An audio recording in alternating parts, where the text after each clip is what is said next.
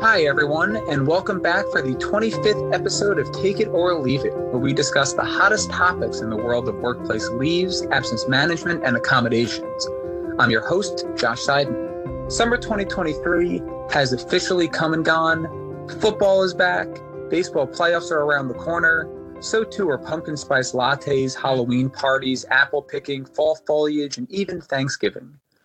Growing up in New York, I personally love the changing seasons and how each season has its own unique flair and characteristics and things to look forward to. But before we bid a final farewell to summer, it's worth a brief look back to many of the leave and accommodation developments that have taken place in recent months. The summer kicked off with two monumental developments. First was the Pregnant Workers Fairness Act, which went into effect on June 27th. The PWFA, as is more commonly known, creates new rights to reasonable accommodation for employees and applicants who have physical or mental conditions arising from pregnancy, childbirth, or related medical conditions. We covered the PWFA during episode 24 of Take It or Leave It. Since that time, the PWFA has been busy. It's continued to make headlines. Just last month, the Equal Employment Opportunity Commission, or EEOC, issued its highly anticipated proposed rule to implement the PWFA. Looking back to June, a few days after the PWFA went into effect on June 29th, the U.S. Supreme Court issued its decision in Groff versus DeJoy. We discussed in episode 23 the impact that this decision has in terms of changing the standard employers must use when determining when a religious accommodation constitutes an undue hardship, another huge development in the space. In July, the state of Maine made headlines when it enacted a statewide paid family medical leave program, joining Minnesota, which had enacted its own statewide program just a few weeks earlier in late May. Oregon also had plenty of paid family leave activity throughout the summer. After multiple rounds of rulemaking in July and August, the Oregon Paid Family Medical Leave Program, which is also known as Paid Leave Oregon, officially went live on September 3rd meaning that eligible workers can now receive benefits under the program for their qualifying absences. And not to be outdone, the paid sick leave space also had plenty of activity. We saw amendments to the laws in Colorado and Oregon go into effect earlier this summer. Connecticut also enacted amendments to its paid sick leave law, and those amendments begin on October 1st. On September 13th, the California state legislature passed Bill SB 616, which is expected to become law in the coming days and would expand the state's existing paid sick leave mandate in significant ways, including on annual usage caps and its rolling accrual cap. And then just a couple of days later, on September 15th, New York City released final amendments to its paid sick leave rules. so clearly, no summer vacations in the leaves and accommodation space, no time off here. Can't wait to see what the fall has in store for us. In the meantime, and as you all just heard, paid family medical leave continues to be a hot button topic with many moving pieces. For today's episode, we're going to look at some important research involving paid family medical leave and bring you the latest on paid family leave at the federal and state levels.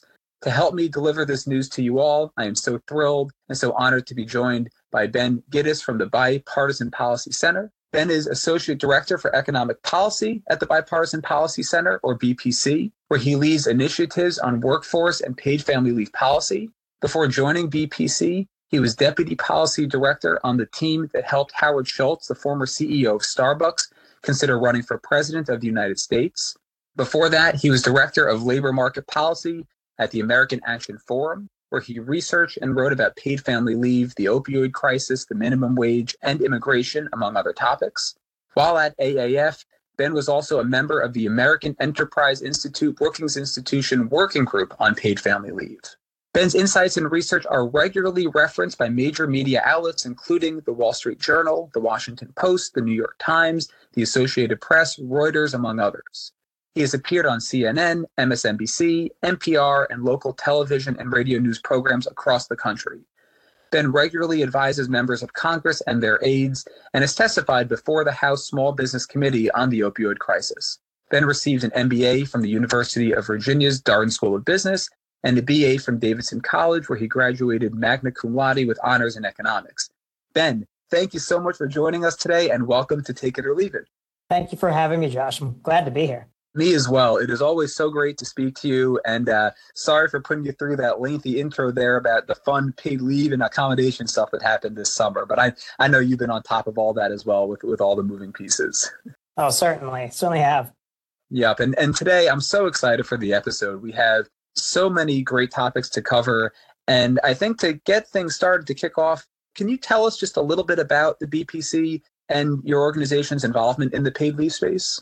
Of course. So, BPC is a bipartisan think tank based in Washington, D.C. And our motto is to focus on the art of the possible. So, we work to help lawmakers on both sides of the aisle work together to start tackling some of the most important issues in the country, but also come at it with the standpoint of if we can make some progress on an issue, but not necessarily get to the perfect solution, we see that as an important step forward in addressing issues. And we bring that to a wide variety of issues, including fiscal policy and the budget, healthcare, elections, energy policy. And I help lead our work on paid family leave. And in particular, several years ago, BPC launched its paid family leave team with a task force co chaired by former Senators Rick Santorum and Chris Dodd and former SBA Administrator Maria's Contreras Sweet. And our goal is to help lawmakers enact a federal paid family leave solution. Currently, we are working with lawmakers from a variety of perspectives to help them identify solutions that both expand access to paid family and medical leave, but also take steps towards a larger federal solution. Ben, that's wonderful. So much good information, good high level overview. I, I, love the line, the art of the possible. It's a great catchphrase and, and, and focus point. And I really value the progress is an important step forward perspective as well that you mentioned. That that is, you know, a, a goal that things take a while. Baby steps, you know, is is movement. So it's it's a really good perspective to come at this. I'd like to spend the next few minutes talking about a report that the BPC uh, issued earlier this month. It was really fascinating. Heard you all speak about it, and I, have read a lot of the materials. And the report sort of involved a survey of non working Americans, right, with a focus on the need for paid family medical leave. So, can you give us just an overview of the survey, when the results were issued, your organization's purpose and, and kind of objectives, goals in conducting the survey, and then the underlying data in terms of who was involved in, in the survey and the polling. Sure. So, as many folks know, currently the economy is struggling from a significant labor shortage. Our labor market's very tight. We have 8.8 million job openings, which is a very high number, low unemployment, and labor force participation that is still depressed and has not recovered from the pandemic. So, what we want to understand is what is keeping folks from working today?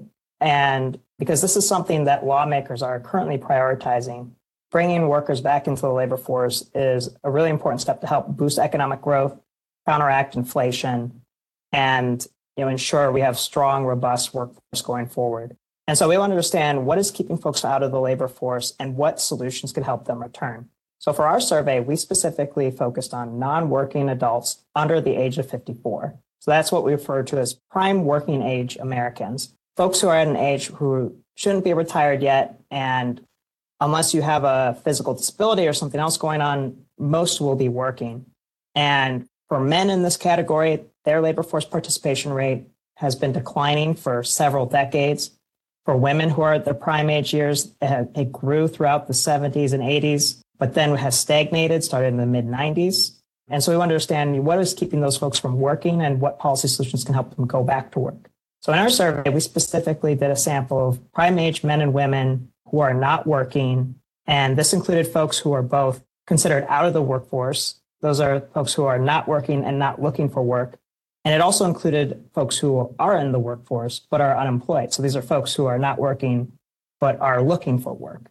And overall, there's about 24 million Americans who are prime age and not working 85% of them, so the lion's share are folks who are out of the workforce. So they're not looking for work, but about 15% of them are unemployed. And that's partly reflective of the fact that we have very low unemployment today. Got it, got it. No, that that's that's great, Ben. And just to make sure I'm, I'm following, and and I believe I am, but just to clarify for me and for the listeners, so the group that we're focused on today, uh, in terms of the Americans who were involved in in the polling and in the surveys, are these non-working Americans, these prime age non-working Americans who are either not actively looking for work or who are actively looking for work. But in any event, they are they are all sort of unemployed in that prime age age range. Is that correct? That's correct. And the majority of them are not looking for work. And mm-hmm. that's the group that we focus most on because That's the group that has been studied for years and face often the most significant barriers to the labor force. Got it. Got it. Thank you for that. So I think then the next natural question, and, and completely agree. I mean, the, the numbers that you were just rattling off uh, are, are significant, are, are, are, you know, millions and millions of folks that we're talking about here and, and looking at plenty of groups, plenty of employers, different industries with, with openings and, and a need to get workers back into the labor force, you know, back off off couches and and, and into uh, and into sort of active employment. So my next natural question for you, you know, is what were some of the poll's key findings in terms of why these individuals who were surveyed who are not actively employed today? What were some of the findings that you all took from the results, and and how does this all tie back to the paid family medical leave space? So the most important thing we found was the main reason that folks are not in the workforce. So this is the group, the 85% who are not working and not looking for work. They are mainly not working for either a caregiving reason, they're caring for a child or an ill family member, or a mm. personal health condition. And in particular, seven out of 10 said that it was either caregiving or personal health is the main reason they're not working. And that's very relevant because those are the very two issues that paid family and medical leave is designed to help address, to help folks be able to balance caring for a child or attending to your own personal health while being able to keep a job. And it suggests that paid family and medical leave could play a pretty big role in helping these folks enter the workforce. Notably, we also found that only 3% are not working because they are having a difficult time finding a job. Hmm. So this suggests that the whole idea of a discouraged worker is not a big factor for folks who are currently out of the workforce. By discouraged worker, I mean folks who are not working and not looking for work because they've just given up looking for work. And that's mm-hmm. not a mm-hmm. big factor in this population because the majority of them, it's really about caring for others or themselves. Mm-hmm. Yeah, absolutely. That is that is very interesting, and it drives home, I think, this misconception, as you pointed out, that a big deterrent for rejoining the workforce is that the opportunities aren't out there you know and, and, and that doesn't seem to be the case it's that the benefit is the offerings that that are falling short of expectations and needs of workers as you noted it, it seems as though this group of respondents who are prime age out of work not actively looking for work are not identifying hardship finding job opportunities as a thing that's keeping them out of the workforce. So just to clarify, right, it, it seems to be more of these core family medical leave reasons. My own medical needs as a worker, my need to care for others, child care, and so forth. Those seem to be the primary focus points for why they're remaining unemployed. Am I, am I correct in, in just sort of restating all that?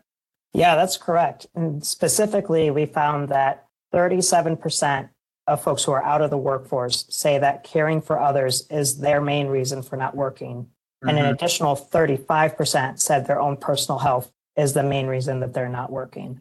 Oh. So Those combined, are- it's 72% of all prime age adults who are not in the workforce claim a personal health or a caregiving reason. Mm-hmm. Yeah, those are fascinating findings. Let, let me ask you this then, uh, sort of in, in a follow up. So, did the BPC polling and, and the results that you all took took from this this sort of this heavy lift and, and gargantuan uh, analysis, did you look into what benefits, what working conditions might be the most impactful in terms of persuading prime age non-working Americans to rejoin the workforce? Was there something, you know, at, at, least that would get them to start considering, you know, hey, if, if this was an offering that might get me to, to nudge forward to, to take an interview to apply for a new position. Yeah, I'm glad you asked this question because this brings me to what I believe is the second most important finding of this survey. And we asked the question of our respondents what is the single most important benefit or working condition that would encourage you to go back to work? And what we found was for a large chunk of them, it was really about paid family leave or flexible work arrangements. And mm. the two of those were basically just as important as compensation. So we asked our sample about a wide range of working conditions and benefits and then what would be most important for helping them go back to work. And what we found was that paid family and medical leave was virtually just as important as competitive pay or compensation. And to me, I found that very surprising because you think for a lot of folks, it comes down to the bottom line of just how much they're going to get paid. What our survey showed is that for this population, paid family and medical leave is just as important. And even slightly more important than both of those was flexible work arrangements at 19%, saying that a flexible work arrangement, including the ability to work from home or have flexible schedule, was the single most important benefit to help them go back to work. So what this to me is showing is that this population of folks who are out of the workforce and are at their prime age, compensation is important for many of them, but for a much larger share, it's really about giving them the tools and benefits they need to be able to attend to their caregiving needs or their personal health needs, which they really need to prioritize. And benefits like paid family leave and flexible work, it can be something that they see as helping them be able to balance their own needs with the responsibilities of a job. Wow. Wow, Ben, I, am I'm sure employers across many industries who are looking to bring on new talent in the coming months would find these results to be quite insightful in, in terms of revisiting some of their own offerings and, and, and benefit programs and leave programs. I, am curious, you know, you, you, mentioned flexible work arrangements, paid family medical leave as two of the sort of the, the most important considerations that were flagged uh, for this group of respondents when, when considering whether to return to work. Did paid sick leave show up in any measurable way in the polling in terms of a benefit that the same group of prime age non-working Americans might value when weighing whether to come back to the workforce? Yes, paid sick leave came up. It wasn't quite as important as these other benefits, but 8% said paid sick leave was the single most important benefit to get them to come back to work. Mm-hmm. And by comparison, 15% said a paid family and medical leave was the single most important benefit. 16% said pay, and 19% said a flexible work arrangement. So not quite as important as those other ones, but still among the top half of the most important benefits to get them to come, come back to work. Yeah, absolutely. And I mean, you said this, made this point earlier. If you kind of smush some of those, the flexible work, the paid family leave, and, even paid sick leave kind of together, I think the numbers, I don't want to want to misquote, but I think that pushes one of those three things being over 40% of the the overall, you know, what is the most important thing to getting back out there into the workforce? Flexibility in, you know, your work arrangement, paid family medical or paid sick. Combine those together. That's that's a that's a big yeah. percent. Yeah. Yeah. When you put it like that, over 40%, it's either about paid leave or a flexible work arrangement to be able to get folks back to work. Yeah. It really, really, I mean, again, very important results. And, and thank you for sharing them. It, it's, it's something that, you know, I remember when, when, when I sort of saw the report and, and started hearing uh, about the good work that BPC was doing, some of these numbers were, were jumping out to me. And, and like you said, it is so counterintuitive to think that getting you know the salary, the bonus, that the pay is being weighed in, in a way that is on par with and actually being superseded by you know some of these concepts uh, of paid time off and flexible work arrangements. Yeah, exactly. So, so Ben, let, let me ask you this: as you know, there are you know within the umbrella of paid family medical leave, there are various different qualifying absences. So, so we have bonding with a new child, family member caregiving, being out for the employee's own personal medical conditions, and, and so forth. Did the polling take a look at any of these different paid family medical leave components and how those different components could impact return to work considerations for this prime age non working group? Yes, we looked in depth at each of hmm. those. Mm. Both, it's one thing to say, is this benefit important to you? It's mm-hmm. another thing to say, will this benefit help you work? Yeah. And would you be working if you had this benefit? And we asked about each of the three main components of paid family medical leave parental, family caregiving, and personal medical. So for those who say that they're not working because they're caring for a child, 39% said that if their last employer had offered them a paid parental leave benefit, they would still be working today. 45% said that if an employer offered them the benefit going forward, they would be much more likely to return to work in the future. Turning to family caregiving leave, we found that of those who are not working because they're caring for an ill child, family member, or an elderly adult, 46% said that if their last employer had offered them a paid family caregiving leave benefit, they would still be working today. 47% said that if a future employer offered them that benefit, they'd be much more likely to return to work. So that's basically about half of those who are not working because they're caring for an ill family, ill or elderly family member. And then lastly, those who are not working because of a personal health condition, about a third said that if their last employer had offered them a personal medical leave benefit like temporary disability, they would still be working today. And then 37% said that if another employer had offered them that benefit, they'd be much more likely to return to work going forward. So essentially, our survey shows that paid family and medical leave across each of the three components would have kept people in the workforce in the first place, but would also help them go back to work mm-hmm. going forward. Yep. Ben, thank you again for going through the, the polling and these results. Really intriguing, important, and congratulations to, to you and your colleagues for putting in the legwork to generate these important findings. I have a, a related sort of next question for you. You know, we've been obviously speaking about the, the polling and the survey and, and, and these takeaways and the impact that an employer's paid family leave benefit time off packages can can sort of can mean with respect to worker retention keeping existing employees satisfied and then also bringing on new talent. Before we sort of pivot over to you know federal state activity and, and, and the like just sort of any any final thoughts you know thinking about the polling and the survey as a whole on you know for employers in various industries that are out there thinking and, and, and wondering what they can do to bring workers back to the workforce to improve you know some of their headcount numbers if they, if they have deficiencies any thoughts on on what these leave and these results sort of might mean uh, in that space yes so I, I would suggest to employers our current economy, we are facing challenges with, we still have low immigration levels, more baby boomers are retiring. And so that leaves these 24 million Americans who are not working and are in their prime age years. And if an employer is trying to attract workers to fill jobs, paid family leave can be one benefit that really would help them stick out and retain workers. You know, for, I know for a lot of employers offering paid leave may seem costly because it's it is an extra benefit that comes with a cost, but it does bring a great a benefit and value to the employer with both retention, keeping the workers you have, but also attracting workers in a highly competitive labor market that is very challenging for employers today. And so I'd recommend to employers to look at both paid family leave, but also ways to make your workplace more flexible. And that would allow a large chunk of those who are not working today to be able to enter into a new job. Absolutely, absolutely, Ben.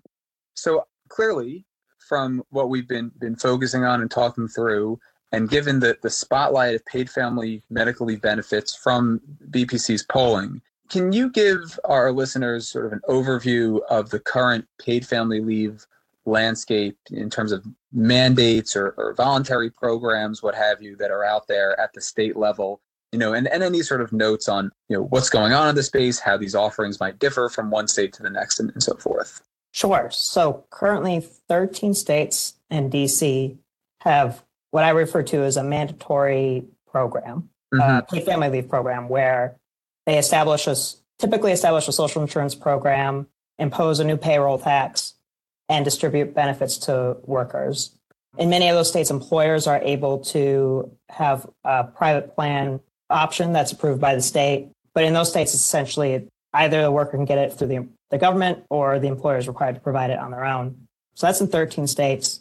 An additional eight states have, and this is really in just the past year, have rolled out a voluntary approach to paid family medical leave where they rely on private insurance that help employers provide the benefit. So states like New Hampshire, Vermont, Virginia have enacted laws where essentially they make it legal for insurance companies to offer paid family leave as a benefit alongside temporary disability and without any kind of mandate give employers the option to provide paid family leave using that product wow. Yeah that, that is and, and it's really the numbers taking a step back because we're so in the weeds on the the what's the latest development. Ah maine passed its law. Ah, oregon's law is going online. Colorado's coming down the pipe in a few months.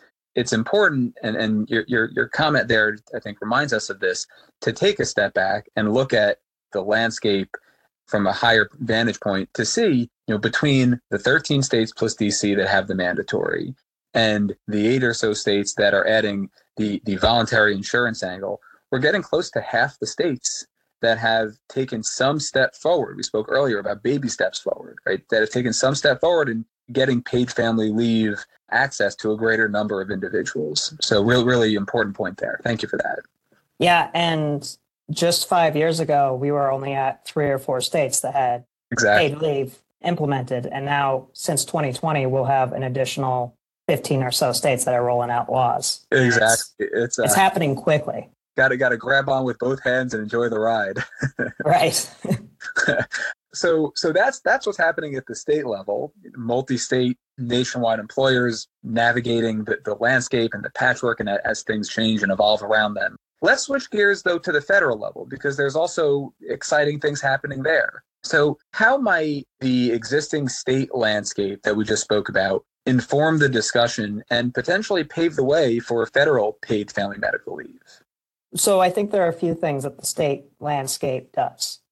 First, is demonstrating the desire for paid family medical leave across the country. And that in itself, I think, is compelling for the federal government to provide a benefit and, and, and try to get ahead of this issue. The other is is that as states are continuing to provide their own benefits, I believe the federal government should and want to play a role in this benefit going forward. The absence of a federal program or system and the decision by the government to essentially allow states to run with their own programs means that there is a lack of coordination across the country. And there's essentially what's turned into a patchwork policy where some states are providing the benefit, others aren't. And then states that are providing the benefit often quite different from one another. We just talked about the difference between voluntary system versus a mandatory system. But even in the mandatory systems, they're quite different. They have different definitions of you know what is a family, different standards for eligibility, and that often results in inequities across the country where a worker in Virginia might get a very different benefit from a worker in California who will get a different benefit from somebody in Maryland. And that I think is very compelling for the federal government to act because not only is that often not fair for a worker in the United States, but it's also quite challenging to many employers as they're trying to figure out how to really navigate this complicated system.